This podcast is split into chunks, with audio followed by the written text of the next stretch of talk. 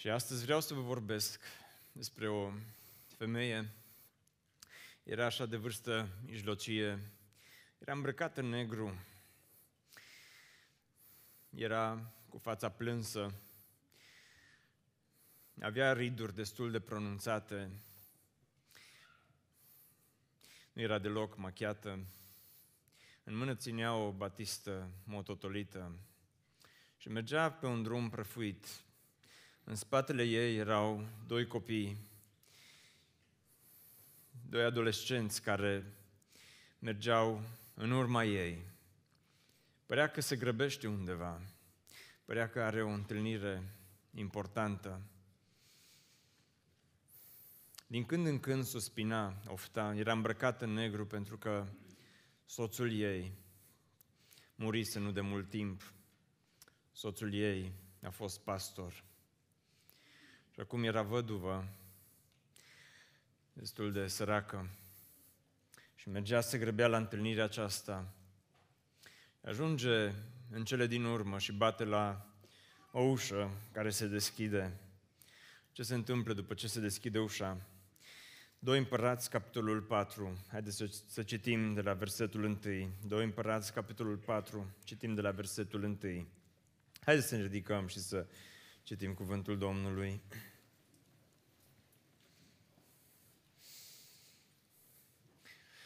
O femeie dintre nevestele fiilor prorocilor a strigat lui Elisei, robul tău, bărbatul meu a murit. Și știi că robul tău se temea de Domnul și cel ce l-a împrumutat a venit să ia cei doi copii ai mei și să-i facă robi. Elisei i-a zis, ce pot să fac pentru tine? Spunem ce ai acasă. I a răspuns, roaba ta n-are acasă decât un vas cu un de lemn. Și el a zis, du-te de cere vase de afară, de la toți vecinii tăi, vase goale și nu cere puține. Când te vei întoarce, închide ușa după tine și după copiii tăi, toarnă din un de lemn în toate aceste vase și pune deoparte pe cele pline. Atunci ea a plecat de la el. A închis ușa după ea și după copiii ei. Ei îi apropiau vasele și ea turna din un de lemn în ele. Când s-au umplut vasele, ea a zis fiului său, mai dă-mi un vas. Dar el i-a răspuns, nu mai este niciun vas. Și n-a mai curs un de lemn. Ea s-a dus de a spus omului lui Dumnezeu lucrul acesta și el a zis, du-te de vinde unde lemnul și plătește-ți datoria, iar cu ce va rămâne vei trăi tu și fiii tăi. Amin. Hai să ne rugăm. Doamne, îți mulțumim pentru că ești un Dumnezeu al miracolelor. Îți mulțumim pentru că de-a lungul istoriei ai lucrat în cele mai nebănuite moduri. Îți mulțumim că niciodată nu ți-ai lăsat oamenii de rușine. Îți mulțumim, Doamne, că nici pe noi nu ne-ai lăsat de rușine. Și îți mulțumim că nu o vei face nici de aici înainte. Doamne, te rog așa de mult, lasă să curgă în dimineața aceasta ungerea Duhului Tău cel Sfânt peste noi. Lasă, Doamne, ungerea Duhului Tău cel Sfânt peste biserică.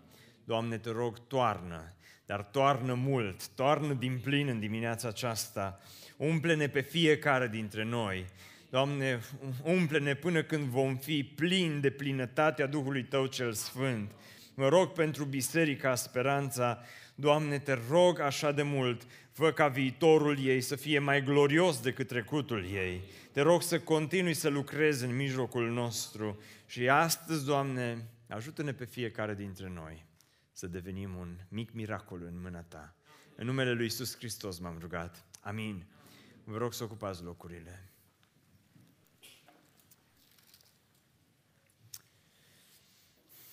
Ușa se deschide și femeia aceasta, îmbrăcată în negru, cu fața plânsă, intră în casa lui Elisei. Elisei fiind prorocul Domnului, este ucenicul profetului Ilie. Nu știm exact cine era femeia aceasta, tradiția iudaică este de părere că uh, s-ar putea să fie soția profetului Obadia. Un om pe care Dumnezeu l-a folosit în multe feluri, un om care la un moment dat a luat 100 de profeți și i-a ascuns undeva într-o peșteră ca să nu fie găsiți de Ahab și i-a dat de mâncare pentru un timp îndelungat. Dacă este soția lui Obadia și Obadia a făcut lucrul acesta, nu-i de mirare că a ajuns în faliment, fără niciun ban în casă, soțul ei a murit, era, era candidatul perfect pentru a fi ajutată, era candidatul perfect pentru a putea beneficia de ceva ajutor social din partea bisericii, poate, poate o colectă specială pentru femeia aceasta.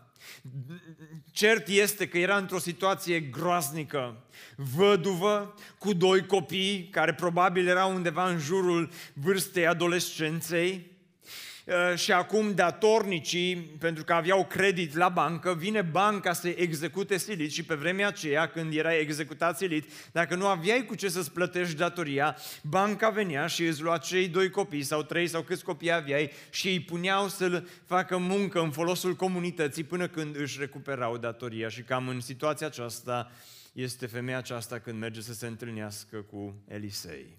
Este o femeie disperată este o femeie care se găsește într-o situație de criză și acum merge să-și spună oftatul, merge să-și spună durerea.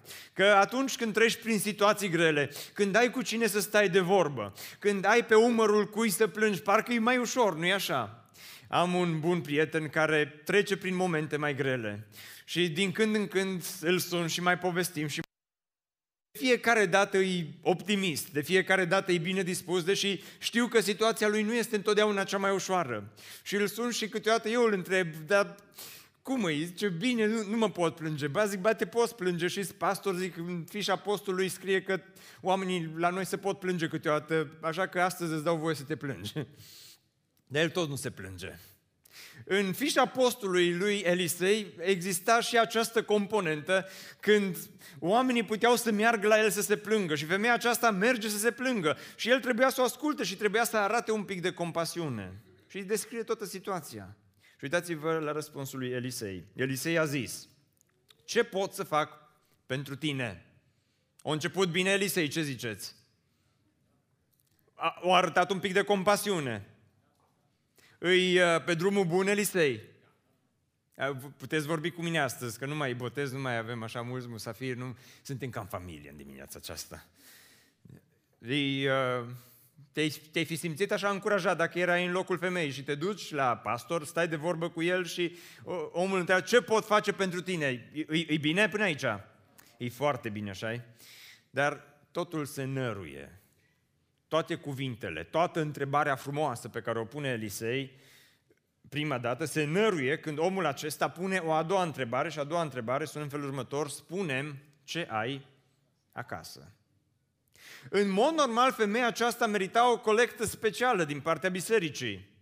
În mod normal, merita să cineva să deschidă o campanie de strângere de fonduri pe GoFundMe și să facă share pe Facebook și îi dă un like, un like valorează nu știu câți lei, sau o campanie cu SMS-uri, sau cumva să o ajute cineva cumva, pentru că era într-o situație atât de disperată, soțul ei tocmai murise, fusese pastor, nu merita, zic eu, să, uh, să, să-i arate un pic de compasiune, dar el întreabă ce ai acasă.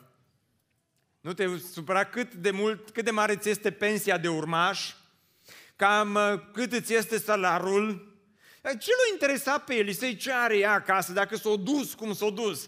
Înseamnă că merita să fie ajutată, merita un pic de compasiune și ea a răspuns. Și acum vă citesc din nou traducere pentru că e, e foarte interesant răspunsul ei.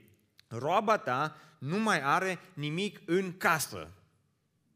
Și acum aici se aștepta ca Elisei să zică, îmi pare rău pentru tine, o să ne rugăm, Domnul să-ți poartă de grijă, Domnul să te ajute, dar ea spune, roaba ta nu are nimic în casă și Elisei tace și se uită direct în ochii ei.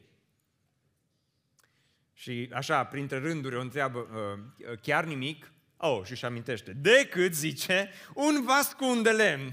Deci acolo în cămară, pe raftul 2, în partea dreaptă, chiar nu ți-a mai rămas absolut nimic, nimic nu ai acasă. Și femeia aceasta își amintește că are ceva, dar acel ceva este atât de nesemnificativ încât nici nu merită menționat. Nici nu merită adus în discuție. Dar de unde știe ăsta? Că doar ăla îl am, dar l-am pus acolo bine, să nu știe nimeni. E ca și cum vrei să mănânci ciocolata aia pe ascuns ca să nu ți-o mănânce ceilalți din familie și ai rupt, ai dat la toată lumea, ți-o mai rămas încă două rânduri, un rând l-ai mâncat tu, dar unul l-ai ascuns să nu mai știe nimeni. Așa cred că a făcut ea cu un de lemnul ăla sau ce-o fi fost.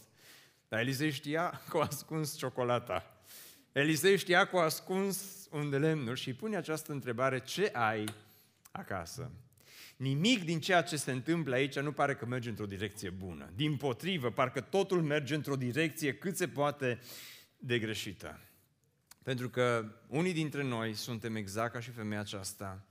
Când poate lucrurile merg prost pentru noi, poate lucrurile merg rău în propria ta viață. Și uneori te uiți la tine și pur și simplu îți dai seama că nu mai ai nimic, ai rămas fără nimic. Și vrei să-ți plângi de milă. Și vrei să te plângi. Și vrei să stai de vorbă cu cineva. Și te duci și conversația nu este foarte încurajatoare. Pentru că Elisei îi spune aceste femei cu alte cuvinte, auzi femeie, verifică-ți uleiul Titlul mesajului din dimineața aceasta este acesta, verifică-ți uleiul.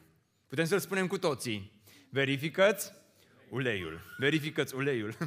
Pentru că atunci când îți verifici uleiul, sunt lucruri bune care pot să se întâmple. Și prima lecție pe care, de ce îi pune Elisei întrebarea aceasta? Prima lecție care o învățăm de la femeia aceasta este tocmai aceasta. Ceea ce ai este mult mai important decât ceea ce nu ai. Pare banal, știu, dar asta o învață Elisei. De asta îi, îi pune această întrebare. Ce ai acasă? Ce ți-a rămas? Ce, ce ai acolo undeva, acel puțin, acel lucru nesemnificativ pe care poate nici măcar n-ai vrea să-l menționezi. Dragul meu, Dumnezeu lucrează inclusiv cu lucruri nesemnificative. De fapt, Dumnezeu este specialist în a lucra cu lucruri pe care uneori nici nu merită să le menționezi, nici nu-ți vine să le aduci în discuție. Ți și rușine să spui că numai atâta ți-o rămas. Ți și rușine să spui că e goală cămara, dar ai ascuns undeva, ai pus undeva deoparte uleiul ăla, că poate te mai ajută să trăiești până mâine. Unii dintre voi astăzi sunteți aici, exact în aceeași situație. Poate ai venit și viața ta este atât de goală pe dinăuntru. Poate te simți atât de copleșit. Poate că ești cu batista în mână, poate ești îmbrăcat în negru. Nu de aia m-am îmbrăcat cu tricou negru, așa s-o potrivit. Ăsta mi l-a pregătit. Dar îi, îi, îi, ești aici astăzi, în dimineața aceasta și, și pur și simplu, parcă nu ți-a mai rămas nimic și totuși, vestea bună, încurajarea este că a mai rămas ceva. Mai există ceva. Vestea bună este că acele lucruri care crezi că sunt nimicuri în viața ta, Dumnezeu poate să lucreze inclusiv cu acele lucruri. De aceea, verifică uleiul. De aceea, ține minte că ceea ce ai este mai important decât ceea ce nu ai. Poate că unii dintre voi sunteți în relații unde pur și simplu crezi că n-a mai rămas nimic, dar totuși poate a mai rămas un cuvânt de încurajare, poate a mai rămas un pic de speranță, poate a mai rămas un pic de dragoste, poate a rămas puțin, e atât de puțin, e nesemnificativ, dar amintește că Dumnezeu lucrează inclusiv cu lucrurile acestea mici. În proiectul acesta pe care noi l-am început aici la biserică, am început cu nimic. Am început biserica aceasta cu o sticluță din asta de un de lemn, de ulei. Am început evenimentele cu nimicuri, cu lucruri atât de mici și de nesemnificative. Am cumpărat în urmă cu doi ani un teren cu, cu, cu puțin, atât de puțin aveam când am găsit terenul acela. Am început construcția campusului BBSO în luna martie acestui an, dar în ianuarie n-aveam în contul bisericii decât o sticluță mică cu un de lemn. Dar Dumnezeu a adus aici oameni în proiectul acesta, în biserica aceasta. Și astăzi suntem în luna iulie și cu ajutorul lui Dumnezeu șantierul arată, sau cel puțin săptămâna aceasta arată în felul acesta. Au început să apară primele ziduri, s-au pus primele cofrage peste, pentru primul planșeu. La patru luni după ce am început construcția, au început să apară primele gradene. În locul acela o să stai tu, dă înapoi la poza cealaltă. În locul acela o să, o să stai tu într-o zi și sistemul de sunet va funcționa și microfonul pastorului va funcționa și toată biserica să spună Amin. Și uh, o să avem stăl pentru copii și o să, de, de la cealaltă poză acum, uh, o să fie fain. O să, o să, uite, uite cum arată într-o săptămână. Și te întreb, și eu m-am întrebat, m-am dus săptămâna asta când mi-a scris Adi, zice, atâta entuziasm aici pe, pe șantier. Și uneori când te duci acolo, te duci gol, dar te umple așa, când, vede, când vezi ce se întâmplă, entuziasmul, ceea ce se întâmplă acolo. Și m-am uitat și am zis, Doamne, dar cum am ajuns până aici? Și mi-am adus aminte cum am ajuns până aici. Știți cum am ajuns? Că în luna ianuarie am făcut o colectă specială și la acea colectă specială au fost copii care și-au adus sticluța lor cu, cu un de lemn care au ținut-o deoparte. Și au fost copii care ne-au trimis această încurajare și ne-au făcut acest desen și ne-au dat niște bănuți din, din pușculița lor, din porcușorul lor, am unul acum și acum e acolo la mine în, în, în birou. Și, și au, au venit oamenii aceștia și apoi au venit familii tinere și au zis, ce ai acasă? Și și-au adus aminte că au acasă un îndelem care puteau să-l toarne în jurul casei și să facă un gard. Dar au zis, banii aceștia vrem să-i dăm pentru construcția campusului BBSO. Și banii aceștia au mers pentru construcția campusului BBSO. Și apoi au venit cineva cu 5 pâini și 2 pești în variantă modernă. pentru că Dumnezeu întotdeauna poate să înmulțească 5 pâini și 2 pești. Și dacă toată lumea ar da 5 pâini și 2 pești din astea, am reușit până în 20 ianuarie 2020 să ne mutăm în noua construcție. Slavă Domnului pentru asta. Și alții au dat cu trudă. Și au fost copii care, povestea asta am mai zis-o de multe ori, dar asta mi place așa de mult că tot, tot le zic povestea asta, mă satur de ele. Și saltele care apar. Pentru că îi, îi, îi copilul acesta în luna ianuarie s-a dus la mama lui și a zis, mamă, te rog să-mi dai toată alocația pe anul acesta. Au luat-o cu împrumut de la mama lui, au făcut credit la mama cu buletinul fără că nu are buletin. și uh, eu zis, ți-o dau înapoi în fiecare lună. Și mama i-a dat 12.000, uh, 1200 de lei cât era alocația în ianuarie și o venit și o dată toată și ne-a scris o scrisoare atât de încurajatoare. Și în luna februarie, guvernul Dăncilă a dublat alocația cu ajutorul PNL-ului.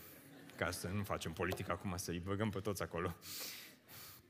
Nu? Ce, ce tare, nu că s-a dublat uh, alocația, ce, e, e, e, e foarte tare. Cum, cum Dumnezeu știe să lucreze. Dar vedeți, cel mai ușor este să te uiți la propria ta viață, să te uiți la tine. Au fost studenți, să nu uităm nici pe studenți, de la studenți te rog, că și a fost un student care și el, ce sunt George, student, mă rog Domnului pentru voi să finalizați acest proiect fără credit. George, și noi ne rugăm pentru tine, mai ales acum că vin examenele, Domnul să te ajute în uh, oricine ai fi, de oriunde ești, orice studiezi, să iei numai 10. Uh, sau, sau copii de șapte ani care au adus din puținul lor. Ce fain, ce mărturii frumoase! Incredibil, între programe, au venit cineva cu un plic și a zis, săptămâna asta am avut o experiență extraordinară, cum Dumnezeu mi-a purtat de grijă și am zis că dacă Domnul mi-a purtat de grijă în felul acesta și eu vreau să fac pentru biserică. Și, și, și au adus din, din unde lemnul pe care îl avea acolo undeva pus deoparte. Dar cel mai ușor e să te uiți la ceea ce nu ai, să zici, nu, nu putem. Să avem această atitudine. Mie îmi place de Elisei aici, că deși pare un pic insensibil, deși pare un pic lipsit de compasiune, ceea ce face Elisei este că o scoate pe femeia aceasta din mentalitatea aceasta românească. Ce ai vrei să spui, frate pastor? Care e mentalitatea românească? Că numai noi nu avem nimic, că numai nouă ni greu, că la toți le este bine, numai pe noi ne doare, uh, că, uite-te, toți își fac poze cu un de lemnul lor și toți au un de lemn fain pe Facebook, că nimeni nu-și pune vase goale acolo. Eh, la toți le merge bine, numai nouă, nu? Și o scoate cumva din, din mentalitatea aceasta și întreabă, ce ai acasă? Și te întreb, ce ai? Ce ți-a mai rămas? Să nu zici că nu ți-a mai rămas nimic. Și nu mă refer aici doar la resurse materiale sau așa, ci mă refer în primul rând, ce ți-a dat ție Dumnezeu? Care sunt lucrurile alea pe care le prețuiai odată? Și acum crezi că ai pierdut. Dar de fapt n-ai pierdut nimic. Pentru că a rămas credința, a rămas speranța, a rămas dragostea, a rămas Duhul Sfânt al lui Dumnezeu, a rămas și rămâne în continuare cuvântul lui Dumnezeu. Sunt atâtea lucruri care, care rămân acolo. De aceea, ceea ce ai și ceea ce ți-a rămas, chiar dacă pare mic și nesemnificativ, e mult mai important decât ceea ce nu ai. Nu te uita întotdeauna la partea goală a paharului, ci uite-te și la partea plină. Amin. Și acum hai să mergem un pic mai departe, că femeia vorbește și Elisei uh, vorbește cu femeia aceasta, roaba ta n-are acasă decât un vas cu un de lemn și el i-a zis. Și aici versetul 3 pe mine mă deranjează. Eu dacă eram în locul ei, îi spuneam mulțumesc frumos, nici mai trebuie să ne rugăm, vrează că se roagă alții pentru mine, mai bine mă duc acasă, pentru că uitați-vă ce îi spune el. Și el a zis, du-te de cere vase de afară, de la toți vecinii tăi, vase goale și nu cere puține.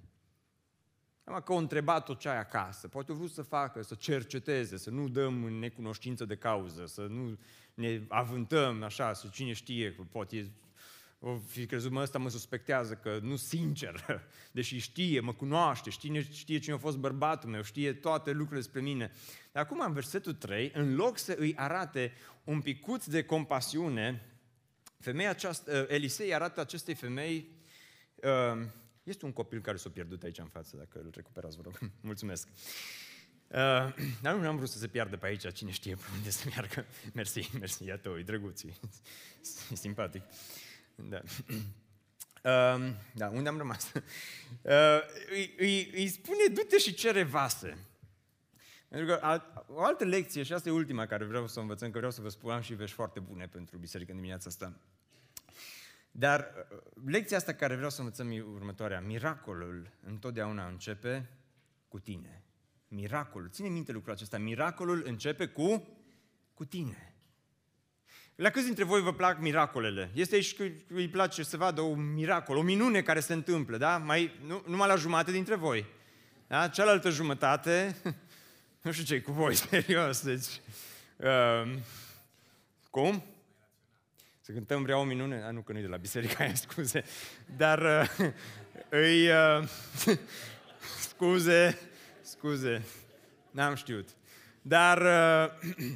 Uh, Răzvan, oricum altceva mi-a spus, n-am auzit ce spune nici el, dar miracolele sunt frumoase, nu? Când am început tot proiectul acesta cu biserica, l-am numit Miracolul, cum l-am numit? Hai să zicem cu voce tare, l-am numit Miracolul BBSO. La câți dintre voi, serios acum, hai vorbiți toți cu mine, la câți vă plac miracolele? Așa, e miracol că ați ridicat și ceilalți mâna. Asta chiar e un miracol în dimineața aceasta, dar e un miracol bun, e un miracol frumos. Uh, la toți ne plac miracolele. Acum, ce se întâmplă aici? Și mă bucur că ați început să începem să discutăm, să destinde un pic atmosfera. Uh, ce se întâmplă în textul acesta? Este un miracol sau nu? Câți dintre voi credeți că este un miracol? Este un miracol. E, clar, este un miracol, este o minune care se întâmplă. Vă place minunea aceasta, nu-i așa? Ați auzit predici, ați auzit, ați citit-o, v-ați rugat, Doamne, înmulțește-ne și nouă unde lemnul. Doamne, cât m-am rugat eu zilele astea. Doamne, înmulțește-ne betonul, înmulțește-ne fierul, înmulțește-ne... Uh, ce mai avem pe acolo? Cofragele și uh, apoi finisajele și toate celelalte resursele. Și am vrea să vedem că Dumnezeu înmulțește. Miracolele sunt faine. Știți care-i baiul cu miracolele? Că nu sunt ușoare. Nu se întâmplă ușor. Există o formulă pentru o formulă a miracolelor care o avem foarte bine evidențiată în textul acesta și în versetul 3, prima componentă a miracolului din ecuația aceasta miracolului este credința. El a zis, du-te de cere vasă de afară la toți vecinii tăi. Uh, frate pastor, mă un pic vă întrerup. Și ce credeți că o să spună vecinii? Imaginați-vă, femeia asta negru merge cu Batista în mână, merge, nu te supăra, uh, ai niște oale, ai niște oale. Da, câte îți trebuie? Toate. Dar ce vrei? Să bag ulei în ele. Și probabil că vecinii s-au fi uitat unul altul și au fi zis, hmm, săraca, i-a murit soțul și-a luat-o pe ulei. Ca altă explicație nu există decât pentru atât de mult ulei decât că a luat-o pe ulei. Da, da, da dă-mi-le acum, te rog frumos, dă-mi, dă oalele alea, dă că le duc, ți le aduc mâine înapoi. Și, și poate îți aduc și ulei cu, cu ele. Și, și se duce la un vecin și se duce la al doilea vecin. Și vecinii știți cum e, vorbesc între ei, nu mai ales în comunitățile astea mici. Când eram pastor la o biserică la țară, păi toată lumea știa acolo. Când am venit, când am plecat, ce am făcut, cu cine am vorbit și toată lumea știa ce face toată lumea. Atâtea camere de vederi câte sunt în oraș s-au inventat mult mai târziu, la țară de zeci de ani, camere de luat vederi. Acolo, lavițele și toate. Și mă bănesc că erau așa și în vremea ei și vecinii vorbeau unul cu altul, mă, și la tine au venit. Da, hmm, ceva nu-i regulă acolo. Femeia e un pic... Uh, de aia s-a dus și a luat oalele, zice, ia oalele și după aia du-te acasă și încuie ușa. Și vecinul a văzut că se duce cu prima tură de oale și încuie ușa. Se duce la celălalt, a doua tură de oale, a treia, a patra și după aia încuie ușa. Bă, cine știe ce face asta acolo?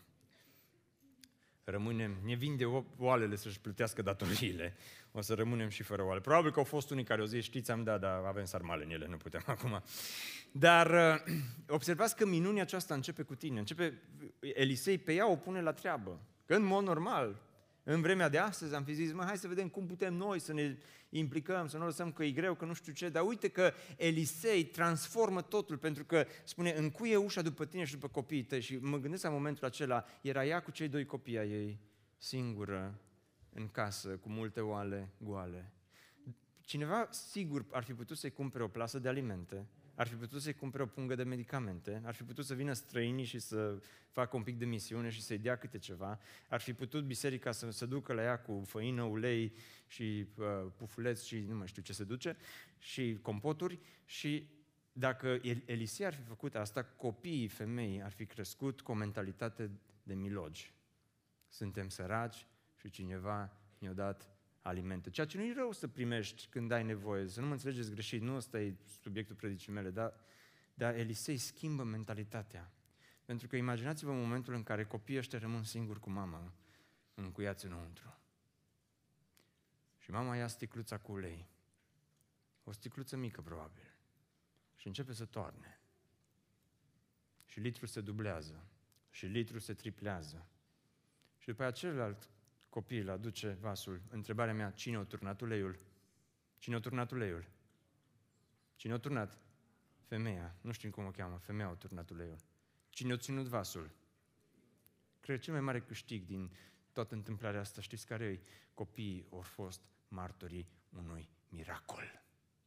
Pentru că copiii au văzut că Dumnezeu pe care l-a slujit tata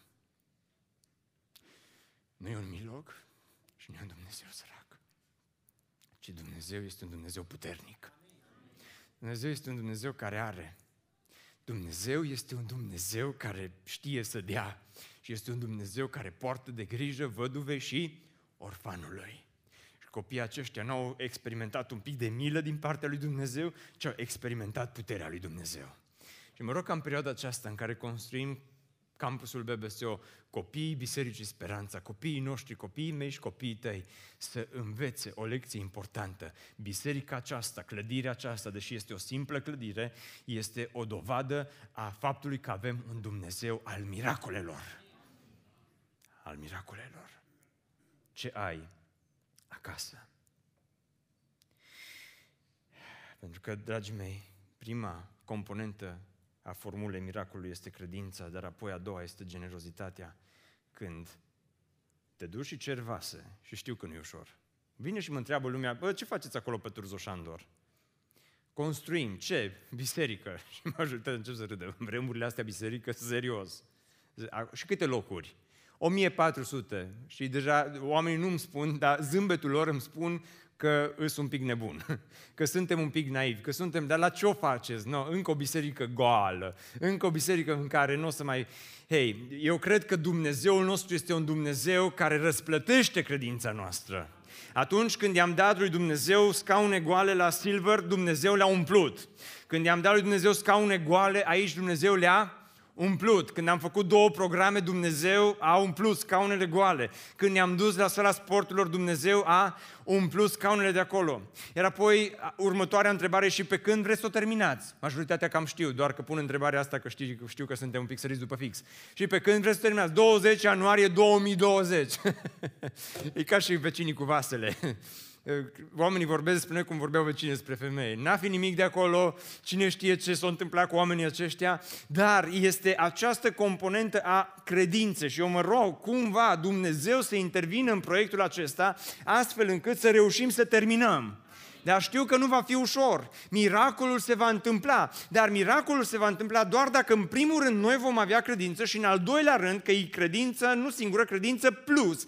Credință plus ce? Credință plus generozitate, să-ți iei sticluța și să începi să torni. Pentru că, dragii mei, uleiul curge doar atunci când este turnat. Alo, se aude? Era un amin, asta trebuie Uleiul curge doar atunci când este turnat. Până când nu încep să-l torni, uleiul rămâne puțin acolo pe raft în cămară. Dacă femeia aceasta ar fi zis, a mă, fi serios, adică să iau eu puțin ulei pe care l-am să-l torn în oala altcuiva, nici vorbă de așa ceva. Așa ceva nu se va întâmpla. Doar peste cadavrul meu. O muri soțul, o muri și noi, cum a murit el. Dar eu nu o să mă duc să îmi torn puținul pe care îl am. Dar, dragii mei, Dacă îl lași în sticlă, rămâne în sticlă, dacă puținul devine mult, doar atunci când este turnat, este credință plus, generozitate, credință plus, când încep să torn uleiul, asta devine, asta e egal miracol. Pentru că noi de multe ori ne gândim, o să, și ajutați-mă voi și completați-mă aici că o să știți despre ce vorbesc, noi de multe ori gândim în felul următor, o să torn mai mult când o să am mai mult. O să torn mai mult când o să am mai mult. Femeia aceasta putea să spună asta, o să torn mai mult când o să am mai mult. Putea să spună asta, nu? E puțin, dacă aș avea mai mult, sigur l-aș turna. Dar cu cât torn mai mult, cu atât curge mai mult. De aceea lasă uleiul să curgă, pentru că miracolul începe cu tine. Cine a turnat uleiul? Femeia. Cine a ținut vasul? Unde era Elisa în toată ecuația asta? Nicăieri. Prin ea, prin mâinile ei. Așa s-a făcut miracolul. Pentru că miracolul începe cu tine. Miracolul începe atunci când tu îți iei sticluța ta, ce ai acasă? Atunci când tu începi să te implici, atunci când tu începi să dăruiești, atunci când tu începi să pui o cărămidă, atunci când tu ce ai acasă, ce ai în parcare, ce ai în garaj, ce ai la tine la firmă, ce ai uh, în uh, contul tău, nu mai am nimic, serios. Chiar nimic nu ne-a mai dat Dumnezeu, pentru că de, de atâtea ori, și asta nu, nu, nu doar în ce ține de resurse, dar și în viața personală. Câteodată te simți atât de gol. Nu știu cum sunteți voi, pot să fiu un pic vulnerabil cu voi în dimineața asta. În calitate de pastor, sunt momente când simt că sunt gol, că mai rămas numai un pic de ulei. E, e rezervorul pe roșu, mai există atâta ulei cât să mai meargă încă un program cât să mai meargă două programe și după aia se termină totul. Și uneori sunt săptămâni când poate vin în locul acesta și mă simt epuizat, dar, dar, dar încep să torn un pic și încep să torn un pic mai mult și începe echipa de închinare să toarne și ei și simt cum Dumnezeu pur și simplu începe să umple din nou. Dumnezeu face miracolul. Dumnezeu face ca lucrurile să se întâmple. În urmă cu vreo trei săptămâni am făcut o vizită la o familie de aici din biserică, oameni foarte, foarte faini oameni. Și m-am dus, i-am, i-am vizitat, dar eram așa într-o săptămână super aglomerată cu multe lucruri care trebuiau să se întâmple în săptămâna respectivă. Și când am ajuns la ei, mă simțeam așa un pic obosit, dar m-am bucurat că am mers. Și am început să povestim și am început să vorbim. Și pe măsură ce vorbeam cu oamenii ăștia, știți ce simțeam? Cum Dumnezeu începe să toarne. Dar știți în cine turna? Turna și în ei, că s-au bucurat că m-am dus să-i vizitez. Dar știți în cine turna în primul rând? Turna Dumnezeu în mine. Turna în viața mea. Turna din nou bucurie. Turna din nou speranță. Că ăștia vorbeau despre cum l-au experimentat ei pe Dumnezeu. Turna încurajare, turna entuziasm, turna Dumnezeu dorința de a mai merge încă o dată, turna Dumnezeu acolo speranță și când am ieșit pe poarta acestor oameni, când am plecat din locul acela, am, am, am mers cu rezervorul pe roșu, dar am plecat de la ei și eram, eram plin de bucurie. M-am dus așa plin de entuziasm și am zis, uite că Dumnezeu încă lucrează. Dar mi s-au întâmplat și momente în care să fiu descurajat, și să dau telefonul cuiva și să încep să mă plâng. Și am început să mă plâng, să, mă, să mă descar, să-mi spun oftatul, să-mi spun păsul. Și pe măsură ce îmi spuneam și mă plângeam și îmi plângeam de milă, știți ce se întâmpla? Mă descurajam tot mai, tot mai mult. Nu știu ce se întâmplă niciodată asta. Să fii descurajat să întâlnești pe unul care zice, ăsta sigur o să mă încurajeze. Dar te-ai întâlnit cu el, dar el e mai descurajat decât tine, un pic mai descurajat decât tine. L-ai încurajat tu pe el, dar în timp ce tu îl încurajai pe el, simți că, măi, uite, Dumnezeu mă umple și pe mine cumva. Înțelegeți principiul acesta pe care Ilie, pe care Dumnezeu îl folosește aici în, în textul acesta. Miracolul începe cu tine, dar uleiul începe să, uleiul curge atâta timp cât este turnat. Dacă îl ții numai pentru tine, dacă îl ții undeva ascuns doar pentru tine, va rămâne puțin. Și vei trăi toată viața cu mentalitatea asta, hm, eu nu am nimic. Numai eu nu am nimic. Numai mie Dumnezeu nu îmi dă niciodată nimic. Numai eu mă simt descurajat, nu am nimic. Poate că dacă nu ai nimic, înseamnă că nu ai turnat nimic. Poate fi și asta, nu? Un motiv. Dacă nu ai nimic, poate nu ai turnat nimic. Repet, poate în relațiile dintre voi. Te uiți și zici, nu am nimic. Poate mai rămas un cuvânt bun, spune-l. Și pe măsură ce spui un cuvânt frumos, Dumnezeu să toarne alt cuvânt frumos în mintea ta. Și o să te miri tu de tine, mă, dar de unde vin atâtea cuvinte frumoase? Dar că de obicei, asta fac o mică paranteză aici, după aia mergem mai departe. De obicei, ceea ce torni, aia vine mai departe. Dacă torni nervi, ați observat și asta. Ai turnat un pic de nervi și au început să curgă nervii așa, cu găleata. Te și mi văd, dar de unde vin atâția? Ai turnat, ce știu, o dat o înjurătură și au început și au venit și ai spus și hey, nu te-ai putut opri. Pentru că și diavolul când încep să torn pentru el și el face să curgă, nu ai nicio problemă. Dar când torn pentru Domnul, când iei și începi să lași să curgă un pic, Dumnezeu întotdeauna face un miracol. Dumnezeu întotdeauna face să vină mai mult. Dar miracole, observați cât e de muncă pentru un miracol. Nu se întâmplă pușcând din degete, nu se întâmplă că dacă ar fi venit cineva, ar fi venit frate din America la femeia asta și ar fi dat niște ajutoare, ar fi fost fain, dar n-ar fi fost în Biblie. Că nu era nicăieri miracolul. Noi întotdeauna așteptăm dacă ar veni alții să facă, dacă ar veni alții să ne dea. Dragii mei, fiecare dintre noi avem ceva de dat, avem ceva de făcut. De aceea, dacă ești gol, începe să torni.